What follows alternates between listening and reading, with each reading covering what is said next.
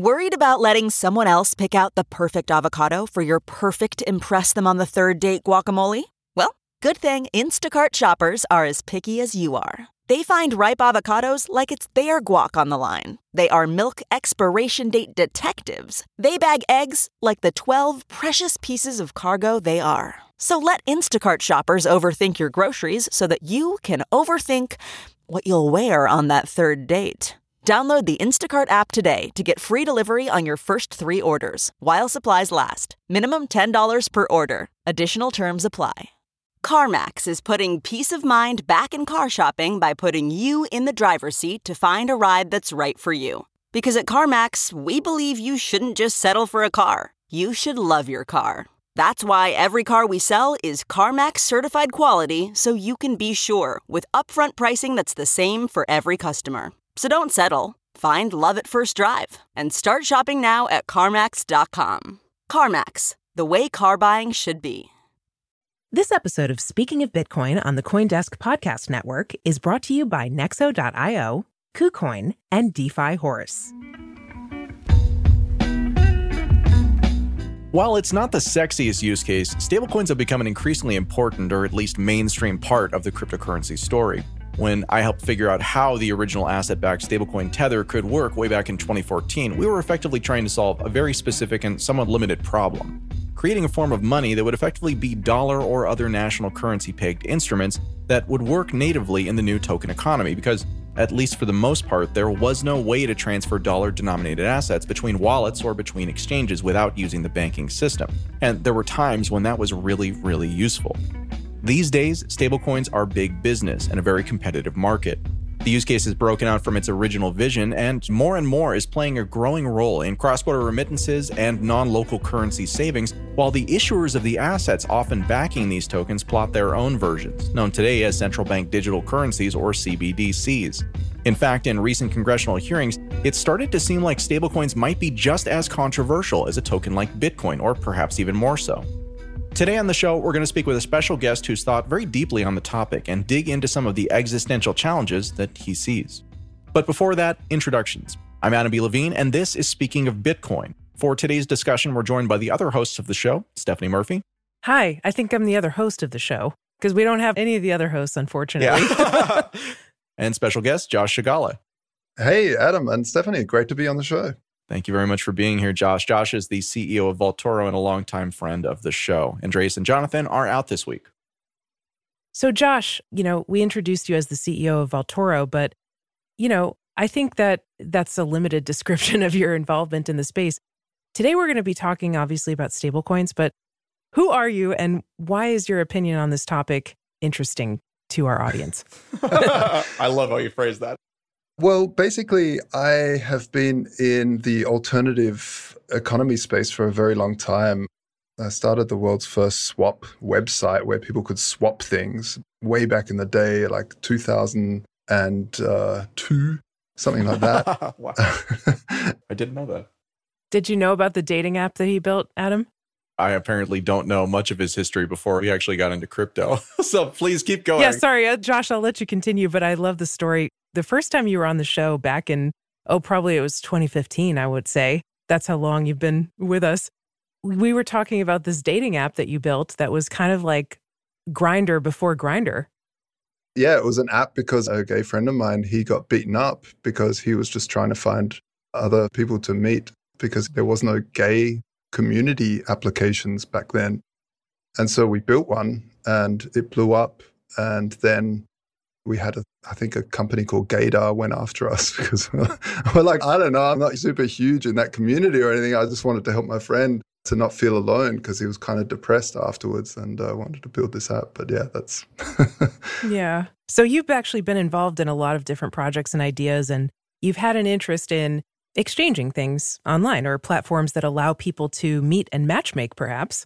Yeah, yeah. And, you know, the swap site where people could swap clothes without buying and selling, because especially after 9 11, and I deep dove, of course, the monetary system after that big event. And uh, it was a really big eye opener to see where money comes from, where gold is, what used to back our money, where does it even come from, what is it? And so building this swap site, I soon realized though that swapping is a terrible way of transacting because, hey, uh, you know, Stephanie, my wife really loves your outfits, but you don't like anything of hers. So the deal falls through. And that's really unfortunate because there's a whole marketplace there.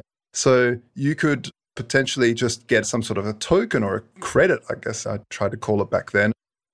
But then I was like, but I, as a server owner, I don't want to create money because then we've just gone full circle where I'm trying to recreate an alternative economy, but I become a central bank. And so I started looking around the web for other technologies and I found what the cypherpunks were working or trying to solve and really realized very quickly that it was an unsolvable problem, the, the double spend problem, you know, that will never really be solved. So we all thought.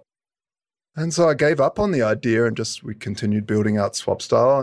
But then in late 2010, I came across Satoshi's white paper and I thought, wow, you know, she solved the problem. There it is. That's the double spend problem. And, you know, really been falling down that rabbit hole ever since. And and yeah, been online. I think that I just found a video of me in 2011 trying to convince people that Bitcoin is not a Ponzi scheme. It's not a tulip bubble or whatever, you know. And the same arguments come along. It's only recently where those sort of typical things have stopped happening. Although Peter Schiff's still all about that. But yeah, I mean, the history was long. And then, of course, I lost a lot of money in Mt. Gox that's the true mark of an early Bitcoiner.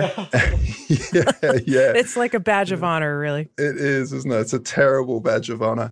Yeah, a badge of horror. Yeah, but you know, it inspired me. Like any bad things that happen in life inspires you to do better. And at the time, there was a whole bunch of services that were just getting quote unquote hacked or would run off with people's money. One of them was like Instawallet, where you could like bookmark a site and your wallet was there. That was Mt. Gox.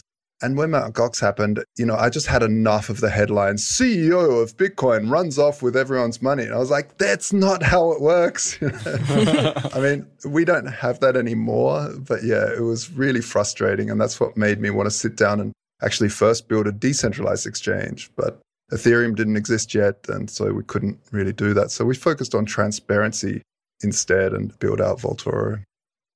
Yeah, so Vaultoro is a gold Bitcoin exchange, which kind of goes with your fascination with swapping. You kind of answered this just a minute ago, but I was going to ask you what made you interested in like swapping specifically as a medium of exchanging stuff and what made you want to avoid becoming a central banker because you were saying like you didn't want to come full circle and just reinvent money and become a central banker why not because it seems like some people would love to become a central banker. well, I just knew that the fundamental problems were flawed and corrupt, systemically corrupt. So when you create a credit, you're creating money out of thin air. And this just seemed like a terrible way of doing anything. So, you know, the whole point of swapping something was to try to make a trade happen without any money in the middle to really open up the whole world. And people that got into Bitcoin really early on were mostly into the whole space because of philosophical reasons rather than the different types of people that came in along the way, you know, people that are just into the moon and had Lambos and all that stuff. But the very early sort of cypherpunks really saw this as a massive change of having separation of money and state and understanding that the systemically corrupt system that we have where you know governments can just create debt out of nowhere and ask interest for it is just pretty much a terrible way to go. And let's try to build something better you know the buckminster fuller style and just leave the old behind. Let's not beg wall street for change or beg government for change. Let's just build it and make the old obsolete. What got you interested in the idea of stablecoins and what are like the problems that you saw with stablecoins especially centralized or central bank digital currencies, let's say, or stablecoins that had an element of centralization to them, even if they weren't backed by a central bank or from a central bank? So, when we started Vaultoro, it was the first Bitcoin to physical gold exchange. So, people could come in and there was an order book, people would buy gold. It sits in a high security vaulting facility in Switzerland. It's fully insured and fully audited. You know, it's still going. It's people love that. But what was really needed there was the stability. You know, someone might accept Bitcoin for a payment and then they have to repurchase stock or whatever it is. So they might want to transfer over to gold. That was the original idea. What ended up happening is that use case was more for like, hey, I'm going to take some profits off the table and stick it in and diversify out into other rare assets. So we have rare numbers as in Bitcoin and rare metals as in gold. People wanted to do that. But what we noticed as a crypto company, as a crypto only company, is that more and more people started asking for stable coins. And when I would ask them, why do you want, you know, Tether or something like that? And the answer every time came back, well, it's much easier to account for. I put an invoice out, I get paid in that invoice. And then with that money, I can choose to buy something that's speculative, like Bitcoin or Ethereum or whatever else. And that makes total sense, right? You have the ability to send cross border without permission and all the wonderful things of Bitcoin, but in a denomination that you're really used to using. So, of course, like USDC, USD is the major one that everyone's used to at the moment. But it was also, when Tether got released, was really a way for exchanges to get around some of the legacy. The problems of the legacy system. Yeah. Like having to wait three to five days for a transfer and stuff.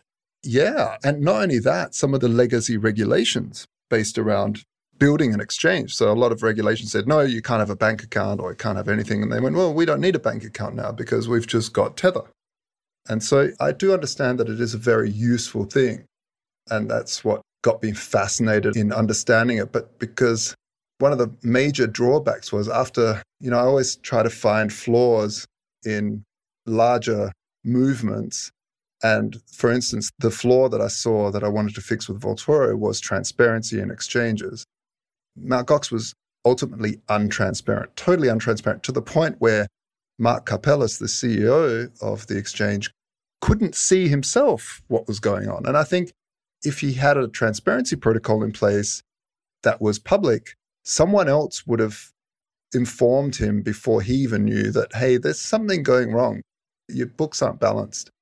And he might have not ended up in the hot water that he ended up, maybe if that transparency was there. And I see the same thing happening with stablecoins now, that there is this existential threat that we've gone full circle from hey, let's decentralize everything to a vast amount of value is slushing about the crypto space that is pegged to centralized control over a few stable coins like USDC, USDT, the Binance one.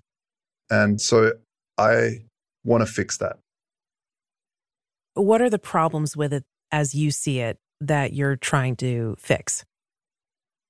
I think it's really important to go back in time a little bit and look at where we came from as humanity delved into monetary technology. So, obviously, the earliest thing is like, hey, let's not carry around all this silver in our pockets. Gold was usually more for kings and queens. Like silver was people's money, and they it's very heavy. You know, you don't want to go all the way to the markets with all this silver in your pockets and then trade it for the watermelons and whatever else you want. Instead, you would go to a vaulting facility, you would drop off your silver, they would give you a receipt for it. And eventually, instead of on the way to the market and going picking up your silver and bringing your silver to the market, you would just go to the market with this receipt and trade the receipt for the watermelon. And hey, the owner of the watermelon store can go to the vaulting facility and pick up this stuff. So it was like, you know, this tether, so to speak, between this paper and the gold.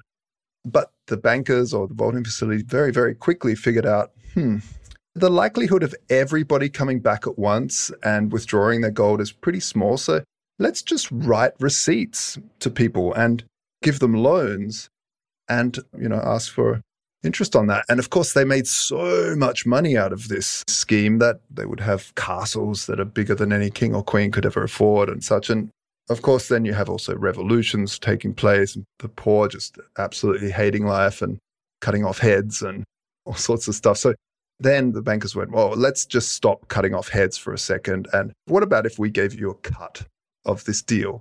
You let us continue doing this, writing receipts out of thin air, but we give any creditor that's got some gold with us a cut. And they're okay, and that's sort of where interest comes from. This is the idea of fractional reserve banking being okay to do. Us as society going, okay, okay, you can have a fraction of the value in reserve to the credit that's flying around that you're presenting to everyone. And obviously, us as crypto people don't agree with that. We would rather say, no, when I send you one Bitcoin, you have one Bitcoin. When I send you a Satoshi, you have a Satoshi. I didn't create it out of nowhere and give it to you and ask for interest from it to sort of send it back to oblivion.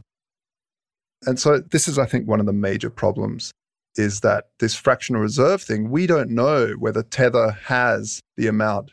And even if they did, I don't want to pick on Tether, it's just a fundamental problem with centralized stablecoins.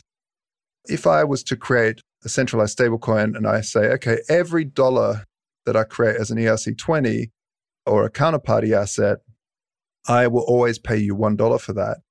And I end up having a billion dollars in the bank account. Then, first of all, there's intransparency on the company that's issuing that. There's intransparency on the bank. Try to find out how liquid that bank is or what they're doing with those assets in the background, where they're speculating with it, how much in fractional reserve they are. And it's really hard to know. So even if you get an auditor in saying, oh, yeah, I've seen that there's this much money on their bank account. Yeah, but well, come on, auditor, can you dive a bit deeper? Can you see how liquid the actual bank is? And if we have another 2008 banking crisis, if they'd still be around? Nah, probably not going to happen. So let me just play devil's advocate here for a second. You know, one of the things that I've been kind of heartened by, I think, specifically over the last year, is that as sort of the marketplace around stablecoins has become more competitive, we've seen what I've kind of referred to a couple of times as the race to boring, right? where, you know, right, where like when Tether was kind of the only option was out there, well, you either untether and you were you just dealt with the fact that you didn't understand the reserve composition. You hoped that there wasn't a problem. But I don't know a lot of people who are really doing long term storage. It was more of like a transition mechanism, right? Or a relatively temporary place you'd put it. But that is not the situation that we're in today. You know, earlier this year, I think we saw over the course of about a month, USDC, Tether, and then a couple of other very smaller ones come out and just kind of start competing with each other for who could have the sort of least speculative package of dollars that were actually backing the thing. So, from a trajectory standpoint, I'm actually somewhat heartened that this is getting to be less of that simply because in a world where the only reason why you want a stablecoin is because it's going to hold a dollar value, I mean, the thing that you want to hold is dollars, right? And like that doesn't make the company money that issues the stablecoin but it's a better story. And really, that's what we're talking about here. We're talking about kind of the narrative that these token issuers tell around why their coin is of stable value. So I've actually been somewhat happy to see that kind of thing. And my expectation, correct me if you disagree, is that that will continue and we will have 100% reserve backed type stablecoin assets simply because that will be the most competitive position unless you're talking about holding a stablecoin that gives yield which could obviously introduce risk back into the equation. So, I mean, when you look at that dynamic, what do you see? Yeah, I mean, I agree. The race to boring is a really interesting argument. But there's multiple things. We're not in a vacuum. So, one thing is human greed, company greed will drive naturally them to want to find a yield. Or, hey, let's sell at one uh, one and buy back at 99 cents. These sorts of things. The problem there is that Europe, for instance, has been in negative interest rates for a while. So this breaks the entire model. Why isn't there a euro stablecoin that's widely used? Why is that? Well, because no one wants to pay negative interest rates on billions of dollars sitting in a bank account that's just there in reserve doing nothing. So fundamentally, you have to then start to speculate to cover those costs at least. And then why not speculate a little bit more? Or you get regulated into a corner where you have to make sure that those are either in reserve or you get a banking license and then you're legally allowed to go into fractional reserve. So I see that there's a dynamic there in terms of economic experimentation that's globally happening in the banking sector to try and deal with you know, the economic situation that the globe finds itself in at the moment. But then there's other problems as well. in that, you know, there's different counterparty risks as well. So the whole banking system could go broke, could collapse, and all of a sudden you find yourself again stuck. You could have just the company going broke that's issuing this stuff. But you could have a simple thing that is actually a problem in all of crypto, and that's software bugs, you know, in wallets or in hardware wallets or anything else. You know, it's never going to be a panacea or something that's fantastic, but I find that especially the centralized stablecoins have these risks that should definitely be looked at harder by the crypto community and not just allowed to happen. I mean, they're allowed to happen, but at least have other type of technologies that would counter some of these things. But yeah, I mean, the negative interest rate one's really, really interesting because this is a part of something like USDC that they're not really having to deal with as yet. And the funny thing is, because they're so regulated, they might find it tougher to deal with. Someone like Tether, for instance, I mean, I've heard recently that I think JP Morgan Chase said that they're almost up there with like BlackRock in terms of like value now. Like it's just is amazing. But why are they up there like that? It's because they made a massive bet with the entire crypto community without asking the crypto community, without asking all of their creditors. They, you know, in the bottom of the 2017 cycle, bought Bitcoin. And it could have gone terribly wrong. It could have kept on going south. It was fairly lucky that they happened to buy the bottom. And, you know, some would say, well, that was very clever, you know, but whatever it was, I think we can all agree it was a speculation on the entire market. And it just went very well for them. So you can see, like, conventional central bankers see something like that and they say, hmm, yeah, can't beat them. Maybe we should join them. Maybe we should just do our own central bank digital currency and, you know, try to regain the top power slot. What do you think about that? I see CBDCs, central bank digital currencies, as, first of all, as a little bit of a farce. We already have centralized digital currencies. What we don't have, blockchain assets that are issued by a central bank, mainly because blockchains aren't scalable yet to a true sense. I mean, some are in terms of more centralized versions, but a full decentralized version isn't yet. And I don't think they would care for that. So they would have something more like EOS, I guess, something where they control a bunch of nodes that so an adversarial government can't come along and destroy their value by hacking one server they would have multiple nodes, you know, hashing away, and uh, you would have to hack a whole bunch of different workers doing proof of something or other. But apart from that problem, if we look at the problem of human freedom or the freedom of expression or the freedom to be sovereign with the work that you do, meaning you've done some work, you've earned some store of value for that work, and you hold it, and that no one can take that away from you. I think this is an ethos where a lot of cypherpunks come from, including the privacy for the weak and transparency for the powerful, these sorts of ethos. Whereas I see the central bank issued digital currencies as an extreme threat to all of those philosophical standing points. And so I feel that working on technologies like decentralized stablecoins is the way to go. And energy needs to be spent there because stablecoins are useful. Pegging to something that is relatively stable or pegging to anything, if you want to mirror the legacy world in the uh, I hate the word metaverse because I feel like Facebook's just sort of branded this thing all of a sudden. Everyone's talking about the metaverse. Hey, I'm going to call it cyberspace. Sure. yeah, I like that. Yeah. So in cyberspace, you know, have a mirror to some of these things is very, very useful. But the last thing we want, I think, is centralized versions. And it feels weird that we have to actually explain this to people after having 10 years of, you know, Bitcoin trying to explain why Bitcoin is so important. Well, I was going to say it may feel weird to you, but I think that it is really valuable to spend the time breaking this down and explaining it because probably the people that came into the cryptocurrency space back in the beginning, yeah, they were all on the same page about everything you just expressed. And the idea of evening out these power imbalances that have historically existed between people who use money and people who can create money, right?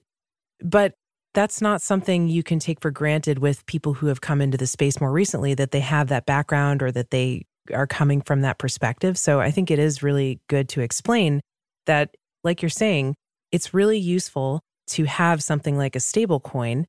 Exchanges can operate on a more autonomous basis without really interfacing as much with the legacy system. And also just to, you know, for many other reasons, like to transfer value and stuff and to hold value pegged to a certain other asset. Like for all these reasons, stablecoins are really valuable, but they can also have some of the same problems that we see with central banks if they are done in a centralized way.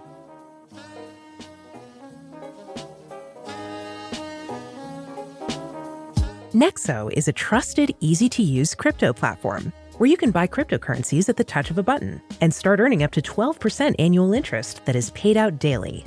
Nexo supports all major assets on the market and even allows you to swap one asset for another or borrow cash against your holdings without selling them.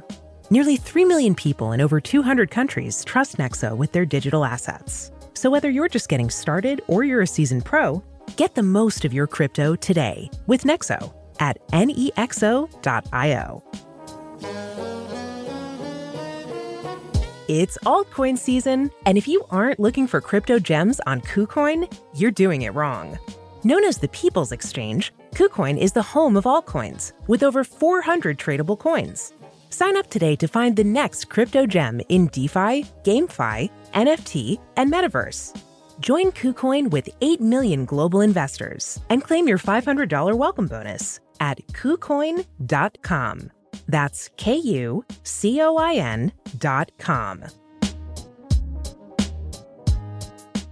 Do you like cyberpunk?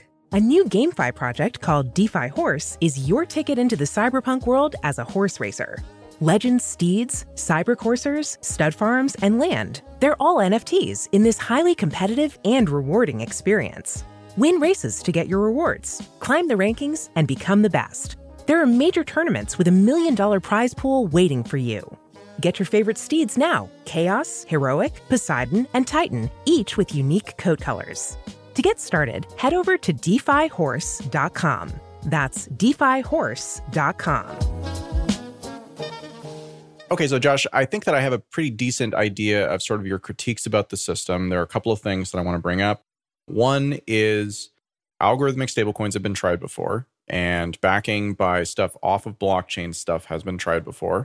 It's not to say that every experiment has failed, but a good number of them have failed. Mm. And they tend to do that by over collateralizing, right? Assuming we're talking about a fully decentralized stablecoin, right? And so, again, like you have some current examples that are working, and I would say are working at a greater scale than anything we've ever seen before. You know, in the likes of MakerDAO, you know, and projects that have followed that same sort of ethos. But there's kind of a big push to take these things that right now are powered by nature of the fact that they're over collateralized, right? So if you have $200 that you've taken out, you know, in stablecoin, then you probably have $400 or $600 worth of the actual asset that is backing it sitting there. And so you do it and you get rid of that kind of counterparty risk in a way, but you do it at a pretty substantial cost to yourself. And there are a bunch of downsides that come along with that. We saw people get liquidated, blah, blah, blah. This is something that kind of goes back to the very beginning of algorithmic stablecoins, which I think the first one rolled out on BitShares in like 2014 or 2015. And again, there was the same kind of premise, right? It's this game theory proposition that was less automated than the current versions. And so I'm pretty sure that it actually had like a failure moment. It came back from that, but it kind of took the shine off of the idea because it was possible to push these things below or above their peg. Yeah, I remember when you guys first interviewed Dan Larimer when he first came out with the idea of BitShares, and I just quickly went out and bought BitGold and Bit Nasdaq and Bit exactly dot com exactly. and. I was like, man. I... yeah, no. So I mean, but when we're talking about these things, I kind of feel like there's no non-risk scenario. It's a question of what flavor of risk do you like? Do you like the risk that might be more likely to happen? Something bad might happen to an algorithmic coin. So on the one side, you've got this sort of like smart contracty, you know, like game theory e risk type of thing.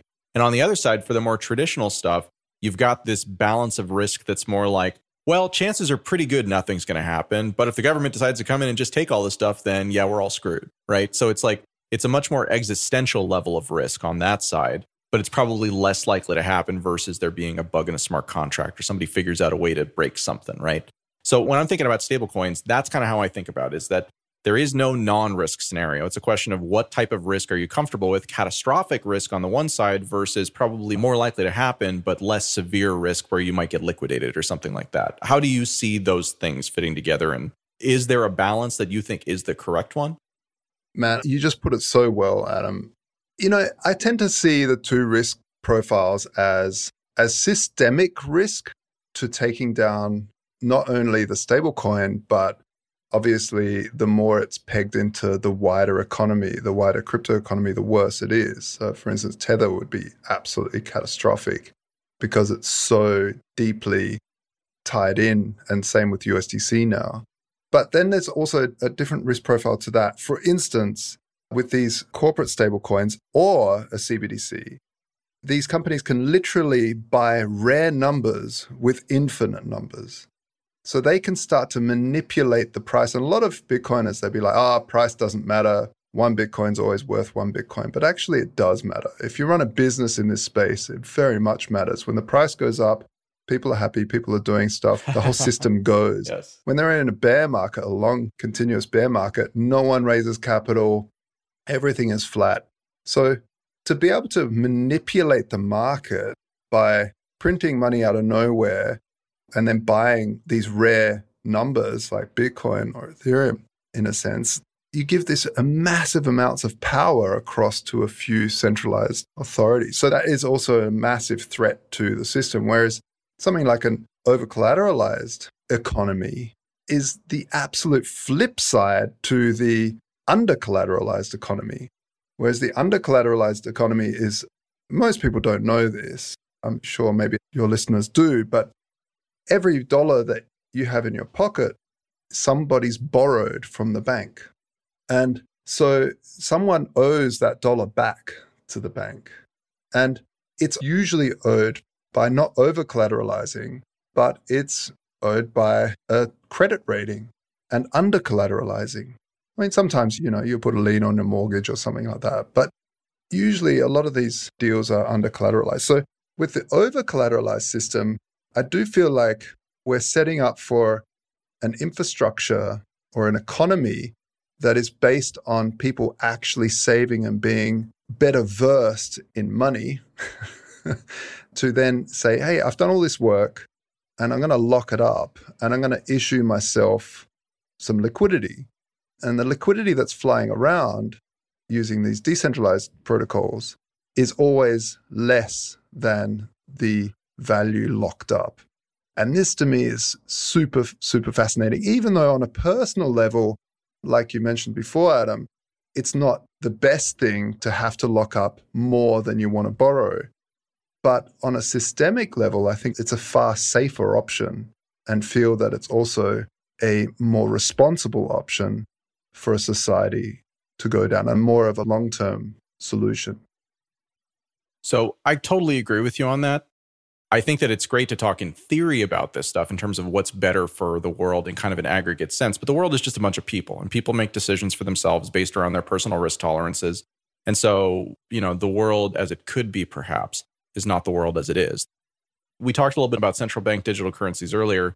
And, you know, central bank digital currencies have to happen because, and we've talked about this extensively on the show before, but they have to happen because they allow the system as it stands today to carry forward into the technology of tomorrow. And, you know, you were talking a little bit earlier about how much decentralization will a central bank digital currency actually have? And you were going back and forth between a couple of different things, but you still have this fundamental idea that they want some level of decentralization because they should, because it is a benefit to them. I would argue that they don't want any decentralization. They just want the sort of the trappings of the thing, right? And more importantly, they just want to be able to offer a competitive solution without looking like they're competing. Because again, when you're in a dominant situation, you don't want to look like you're competing with anybody. You just want to look like you're doing exactly what you're going to do. And you were always going to do that because to the extent you're responding to stimuli coming from someone else is to the extent that they are in the driver's seat, right? And that's the situation that we're in now is that central bank digital currencies are an attempt to reclaim the narrative that they have already lost because the market has already figured out hey, it's really useful to have whatever the mechanism that's actually making the thing secure in the background.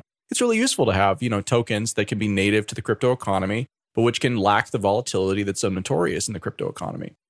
That's what I come back to is like, sure, there's all this stuff that could happen, but what is happening? What will continue to happen if we just see a continuation of trend play out? I know that there's lots of different competitive options that are out there, including, I think, central bank digital currencies. And I'm quite curious to see what's able to really survive, you know, the gauntlet that we're already in and that surely is going to continue to intensify as this becomes more of an issue for the way things work in all capital letters, you know, with an underline underneath it, right? You know, I was highly inspired by Maker. I thought it was absolutely fascinating. And I didn't think it would work in the beginning. I didn't think that having interest rates soft pegging the price by shifting interest. And for the listeners that don't know, basically, if you lock up assets and you borrow DAI, which is DAI, which is then pegged to the US dollar, it's pegged in that I borrow this token. It's just a token. It can be valued at anything, really. But people have decided no, this is around about a dollar. It's always trying to be a dollar. And if it drops below a dollar to 90 cents, then the decentralized system would vote to lift interest rates. So anyone that's taken borrowed from themselves would then want to go on secondary markets, buy some up, create demand. Demand obviously lifts price. And then if it overshoots to $1.10, the system would lower interest rates, people would borrow more, flood the market, lower the price. And this is the sort of mechanism that I found absolutely fascinating. And I think this will compete with centralized digital currencies from central banks. I don't see a future where corporate centralized stablecoins will exist because, well, history just shows that governments don't like competition. They just want their currency and they will either make it illegal or they'll take over that thing, uh, USDC, they might take it over and convert it all. So I do see a future where it's basically CBDCs and decentralized stablecoins. Because something like Maker or what we're building with the standard is kind of not really touchable for them. They could control the on and off ramps just like in Bitcoin. And that's where we've learned a lot from how did Bitcoin roll out and how did regulators try to control Bitcoin. It was always on the on and off ramps. And that's kind of how I see the future. Your basic premise here is that central banks, by nature of having the power to say who can and can't interact with their currencies, will basically kibosh any attempt from. I would argue that this is more of an existential threat for things like USDC, right? Where you have several companies who are public companies in some cases, heavily regulated companies, where they really require the ongoing permission, call it, from sort of the regulatory bodies and authorities within wherever it is that they're doing business in order to be used. I would kind of argue that's not really true for something like Tether. Tether, again, like for better or worse, has like I remember one of their primary factors in the early days was that they had a bank relationship in Macau, which is, you know, the part of China where they have the different casinos and things like that. You can't do that in normal China, but if you go to Macau, then you can do it there. And it's like, again, somewhat notorious for being a place where people, you know, funnel money out of the country and things like that. So they had this banking relationship in Macau. And that allowed them to interface with sort of the global financial system, you know, as they did. But then they've had trouble having other relationships elsewhere, right? So, I mean, again, at this point, though, Tether's so friggin' big, right? You could see a collapse under very certain circumstances. But people have been predicting this for years and years and years and years and years, and we're still here. You know, they've gone through stuff with, you know, the court system in the United States, perhaps other countries as well that I'm not aware of, you know, and they've gotten like kind of slap on the wrist type stuff. But I just think it's really hard to take these things down once they get enough momentum and are being used by enough important people, so to speak, right? To the extent you're a company like Coinbase, right? Well, you have to do what the regulators want because you're operating primarily in these regulated spaces. But Bitfinex, you know, kicked all of the Americans off its platform like five years ago, right? And a whole variety of kind of other things came after that. So, I mean, I'm not really pushing back on anything you said. I'm just saying I question the will and ability to actually pull it off for central banks without really, really, really having a good catalyst, whether they invent it or not, but they need a reason. Because otherwise, why now? Yeah. The thing is, the wealthier you get in terms of a corporation, the harder it is to move. Uh, you know, Tether was very agile in the early days because they didn't have that much value to move around in the legacy systems. But nowadays, it's really vast billions and billions and billions of dollars. And this is why a lot of very wealthy people find tyranny very scary because they tend to be controlled. Because if they do something wrong, the tyranny can kind of take everything away. Yeah, you can diversify across the globe. But as we saw Jack Ma, for instance, suddenly disappear for like a month or whatever it was when he went up against the CCP. We saw it in Russia and the USSR, where large oil tycoons, which you would think would never go down, suddenly went down. And just because something's giant doesn't mean it can be destroyed. I mean, we had Lehman Brothers, the largest investment bank in the world, be there Friday, gone Monday. So to say that just because something's so massive, you know, that it's harder to destroy, yeah, it might be harder, but I definitely don't think it's undestroyable. And functionally, I think we still want to try to work towards a decentralized system, even if there is complexity. I mean, Bitcoin, as more old schoolers, they look at Bitcoin and we all think it's very simple. But if I talk to someone who really doesn't know, it's still extremely complex. And if I was to explain it to them in this all the ins and outs and the game theory, they'd say it would never work. But it does. And so when building out decentralized stablecoins that have the ability to lock up assets into smart contracts, which are getting over time naturally more resilient because they've been around for a while and you can take snippets of code and people are getting better at auditing and better understanding attack vectors I feel like the attack vectors are less in decentralized stablecoins than there are in centralized ones. For instance, you know, mentioned it before, you have the code as an attack vector, but you have code as an attack vector in the centralized system as well. We've seen plenty of exchanges being hacked and run off with millions and millions of dollars. But then you also have the company that's issuing it might, you know, speculate wrong. In the instance of Tether, they speculated right. But it could have just as easily gone wrong. And you have to trust the management is actually doing a good job.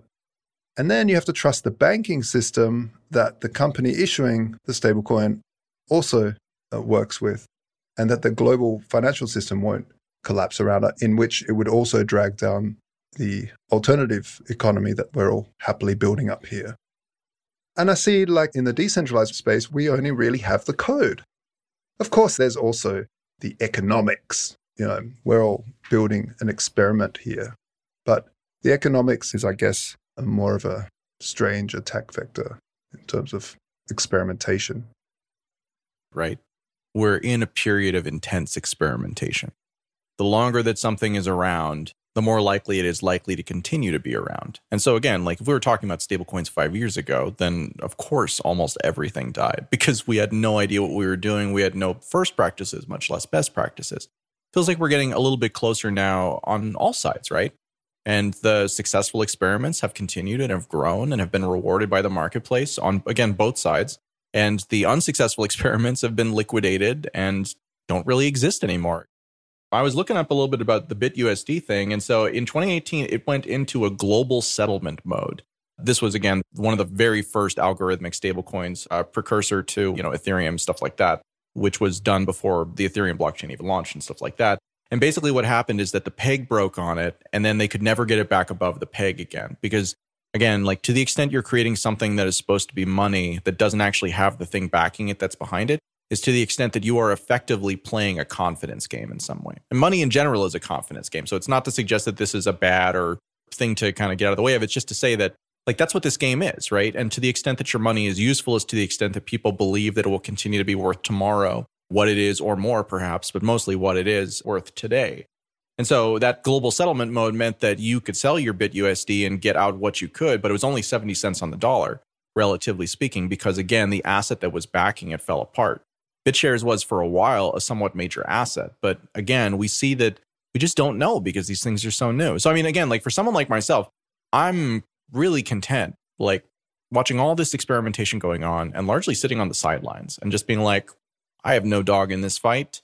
Let's just see what happens and let's see what reality proves out as being a correct method. And I feel like there's a lot of stuff like that in the space, right? Whether you're talking about the gaming sector or that's all there is in the space. It's just giant experiments. Yeah. So I mean, like, I think we're here for that. I think we're here for the experimentation. And I think to the extent that we can see what does work is to the extent that we can then predict the future and say, this is what will continue to work. This is what the future winds up looking like. The one I'm least concerned about and least think is likely to succeed are the digital currencies created by central banks, of course, because they take on the trappings of the technology, but they throw out the monetary policy. And it's the monetary policy key that's really what makes cryptocurrency cryptocurrency and the decentralization characteristics that kind of go along with that. So, again, like they're going to do this fig leaf thing so that they can act like they're important and like they're contributing.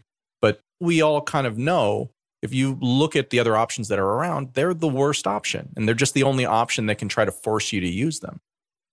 I just wanted to add, though, one of the things that I really like about over collateralizing stablecoins and not really going with the algorithmic stablecoins as a pure algorithmic peg, because algorithms tend to be gameable. For instance, this is why an army has like a double step in the middle when they march across bridges, because if you march and that you get this resonance and then the wave gets bigger and bigger, you could do that in markets by pumping large amounts of liquidity in, large out, and then sort of playing with this algorithm, which will be reactive. And you could really break a peg like that if it's not a clever enough algo. And so, you know, what we're looking at is really to use prediction markets and things like this and human entropy to be able to choose the right interest rates using crowd mechanisms.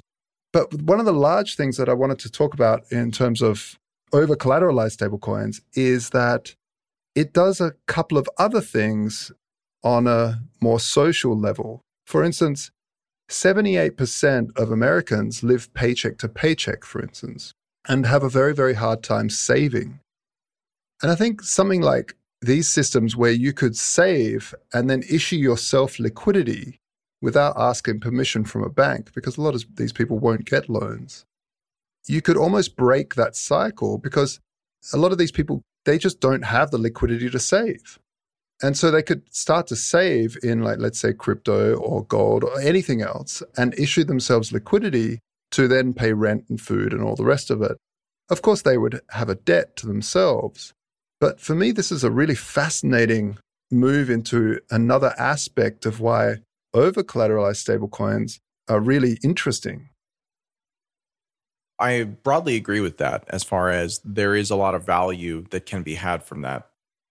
But I feel like there are so many problems with the world that have nothing to do with cryptocurrency, right? And I feel like a lot of the macro environmental stuff that you're talking about implicit in that, right? In the low savings rate and the paycheck to paycheck nature of things doesn't have anything to do with stablecoins, right? So we're talking about effectively, you know, putting a sticker on a gaping wound. And the gaping wound is, of course, nothing to do with crypto. It's just the kind of macroeconomic reality and the playing field that we all then have to try to find our way from one side to the other.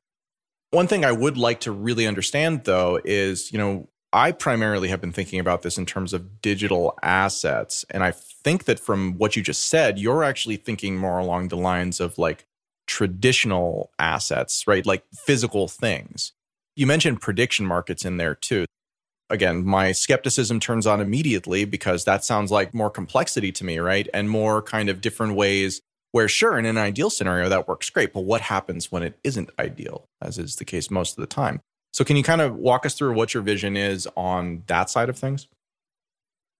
Yeah. So, we want to take what MakerDAO did and build the next gen version. And this also goes into layer two stuff like Vaultoro was the first to implement the Lightning Network, first exchange in the world to do that.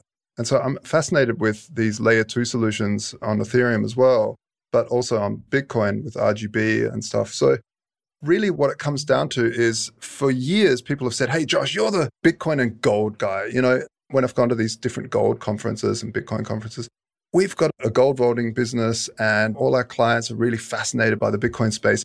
Can you help us tokenize the gold? And every time I've said, guys, just don't do it. You'll turn into a scam because basically, if you tokenize an ERC20 to a gram of gold and then someone loses their private keys, you're stuck forever paying for the vaulting facility costs, the insurance, the auditing, the people with guns out the front, the fat doors. Like all of these costs won't be covered and you'll be paying for them forever because someone's died or lost their private keys. And why it's a Ponzi scheme is that you need to now get new people in to pay for anyone that's lost those keys. And so just don't do it. Why do you need to? But more and more, I really wanted to solve this problem. And this is what we looked at with the standard is to rather than let people have access to the token that gets created, it goes straight up into a smart contract. And what people have access to is to either put those tokens into a locked state or an unlocked state and send them back to the facility where they would be burned and you can go and pick up the physical. But while it's in the contract, the contract pays the vaulting facilities every month on time, more on time than any human. And if the person loses the private keys, it doesn't matter the contract will continue paying until it under collateralizes and will be liquidated, or it just you know keeps paying because there's no debt attached or no CDP. And so I think this is an overall problem in tokenizing anything in the real world. You have demurrage, the cost of holding actual value outside. Then that, that comes in real estate, it comes in everything that people do. And no one talks about it. They're like, yeah, we've tokenized real estate or we've tokenized gold. And so many companies have done this. And you say, oh, yeah, how are you paying the demurrage costs? And they're like, oh, they sort of shifty eyed look left and right, like they haven't solved that problem. Yeah. they haven't even thought about it, some of these people. I mean, obviously, they think about it when it happens. They're like, oh, geez, uh, let's just sell more to deal with that. And that's again the Ponzi cycle. So we feel that this is a solution where the user can't actually withdraw the tokenized gold from the smart contract onto their smartphone or whatever. They can just tokenize it up into a smart contract and then basically generate standard euro or standard yen or standard shekel, standard whatever they want to, standard Tesla or anything else. So having the ability to lock up real world assets. And the other thing is like there's $10 trillion worth of gold sitting in vaulting. So people in the crypto space write off gold like it's, you know, some relic. But there's a vast amount of value. You know, I like to give this example to people because people throw around trillion and billion like it ain't no thing, but it's massive. Like these numbers are huge. If you count for a million seconds, you'll be there for 11 days. And if you count to a billion seconds, you'll be there for 32 years. And if you count to a trillion seconds, you'll be there for 32,000 years. And so when people throw around the word trillion, it's a big number, guys. so there's a lot of value just sitting in vaulting facilities around the world gathering dust. Half of that value is sitting in private hands, the other half is in central banks and governments.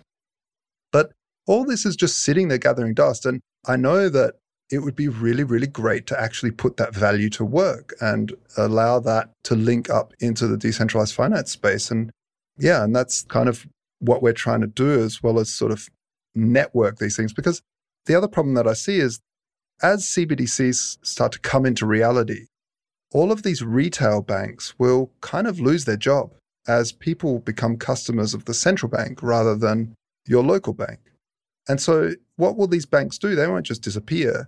They'll do things like that they're already actually doing. Most of them is just reselling fintech products like insurances and stuff.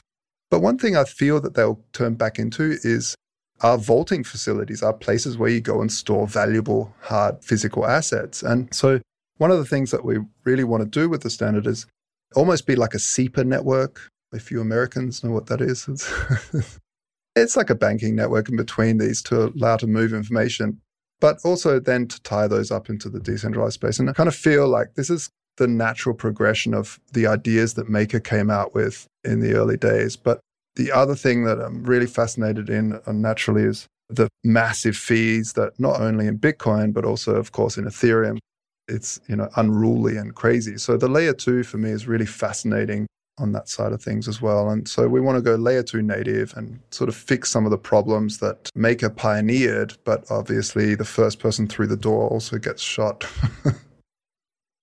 what are the things that keep you up at night when you're thinking about, you know, what could go wrong with this type of project? Yeah, I mean, one of the biggest things that keeps me up, obviously, is the smart contracts have to be well audited. So we've, you know, obviously partnered with and are real great friends of the project. Hartej, he kind of invented the smart contract auditing space back when Ethereum was first launched, and uh, he's helping out. But that's just one side. The other side is really the technicals. Like you mentioned, Adam, the prediction markets. Why prediction markets? Because we don't only want to have one stablecoin like S euro or something. We want to put a mirror to every single fiat out there, but then also commodities and stocks and stuff. And how do you set the interest rates? Because in MakerDAO, for instance, in DAOs in general, DAOs are an amazing concept. I love the ideas of DAOs. If there's anything that excites me more than Bitcoin, it's the idea of a DAO, like a decentralized autonomous organization is so cool. The problem is there's massive apathy going on in these DAOs. Everyone buys these tokens. They never rock up to vote. They're just true. like, oh, yeah, moon. and that's the end of it. Yeah. so I wanted to figure out how do you fix that apathy problem in DAOs? And really, when I thought about it, I really like the idea of speculation because there's always speculators. You'll be sitting at a bar and two people will say, I bet you five bucks the flyer will land on that beer before that beer. Like, there's always people betting on stuff. And there's a lot of academic research to say that, you know, the odds of something happening through a larger betting market or prediction markets in general are the best way that humans have of determining the future. Of course, outside of the lady at the markets that has the crystal ball, obviously that's the best way. But prediction markets are really a very, they're not perfect, of course, but they're a very good way of determining the future. So, how do you scale all these people wanting to decide what interest rates should be set to every asset to keep them pegged. And we believe that, like mini futures markets, where we have different interest rates on the same asset in the future, like six hours from now, which one trades closer to one to one? And then we'll use those odds to put the actual interest rate. And so this is kind of where we're heading with the project to massively scale out and have people partaking in it because there's always people that, you know, will want to punt on something. That's fair enough. I kind of feel like there's a whole other conversation in here, just continuing to drill down into that idea that you talked about at the end. Yeah, this is a big problem with lots of projects. Nobody wants to vote. you got to incentivize them somehow. And voting is a crap system anyway. I mean, I mean, yeah, that's the thing. Yeah, right. So, anyways, like I said, unfortunately, we do not have time for that part of the conversation today. We will need to revisit this at another point. Josh, really appreciate you coming on and yakking with us about this topic. It's a fun one and uh, really good to see you again. It's been a long time. It's been a very, very long time. And, you know, let's talk Bitcoin. And speaking of Bitcoin and token.fm and all of these great projects that you've been working on for years have always been inspiring. And, you know, a lot of the people in the space that we've all grown up with over the last 12 years have created some amazing stuff. So it's always a pleasure to catch up you know, and during these times when we're not flying much, it's great to jump on the mic and talk. Well, folks, that is all the time that we have for this episode of Speaking of Bitcoin. A big thanks to Josh Scigala for speaking with us today. Today's show featured Stephanie Murphy and myself, Adam B. Levine, in addition to Josh. This episode featured music from Jared Rubens and Gertie Beats with editing by Jonas. If you have any questions or comments, go ahead and send me an email at adam at speakingofbitcoin.show. And we'll be back next week with another episode of Speaking of Bitcoin.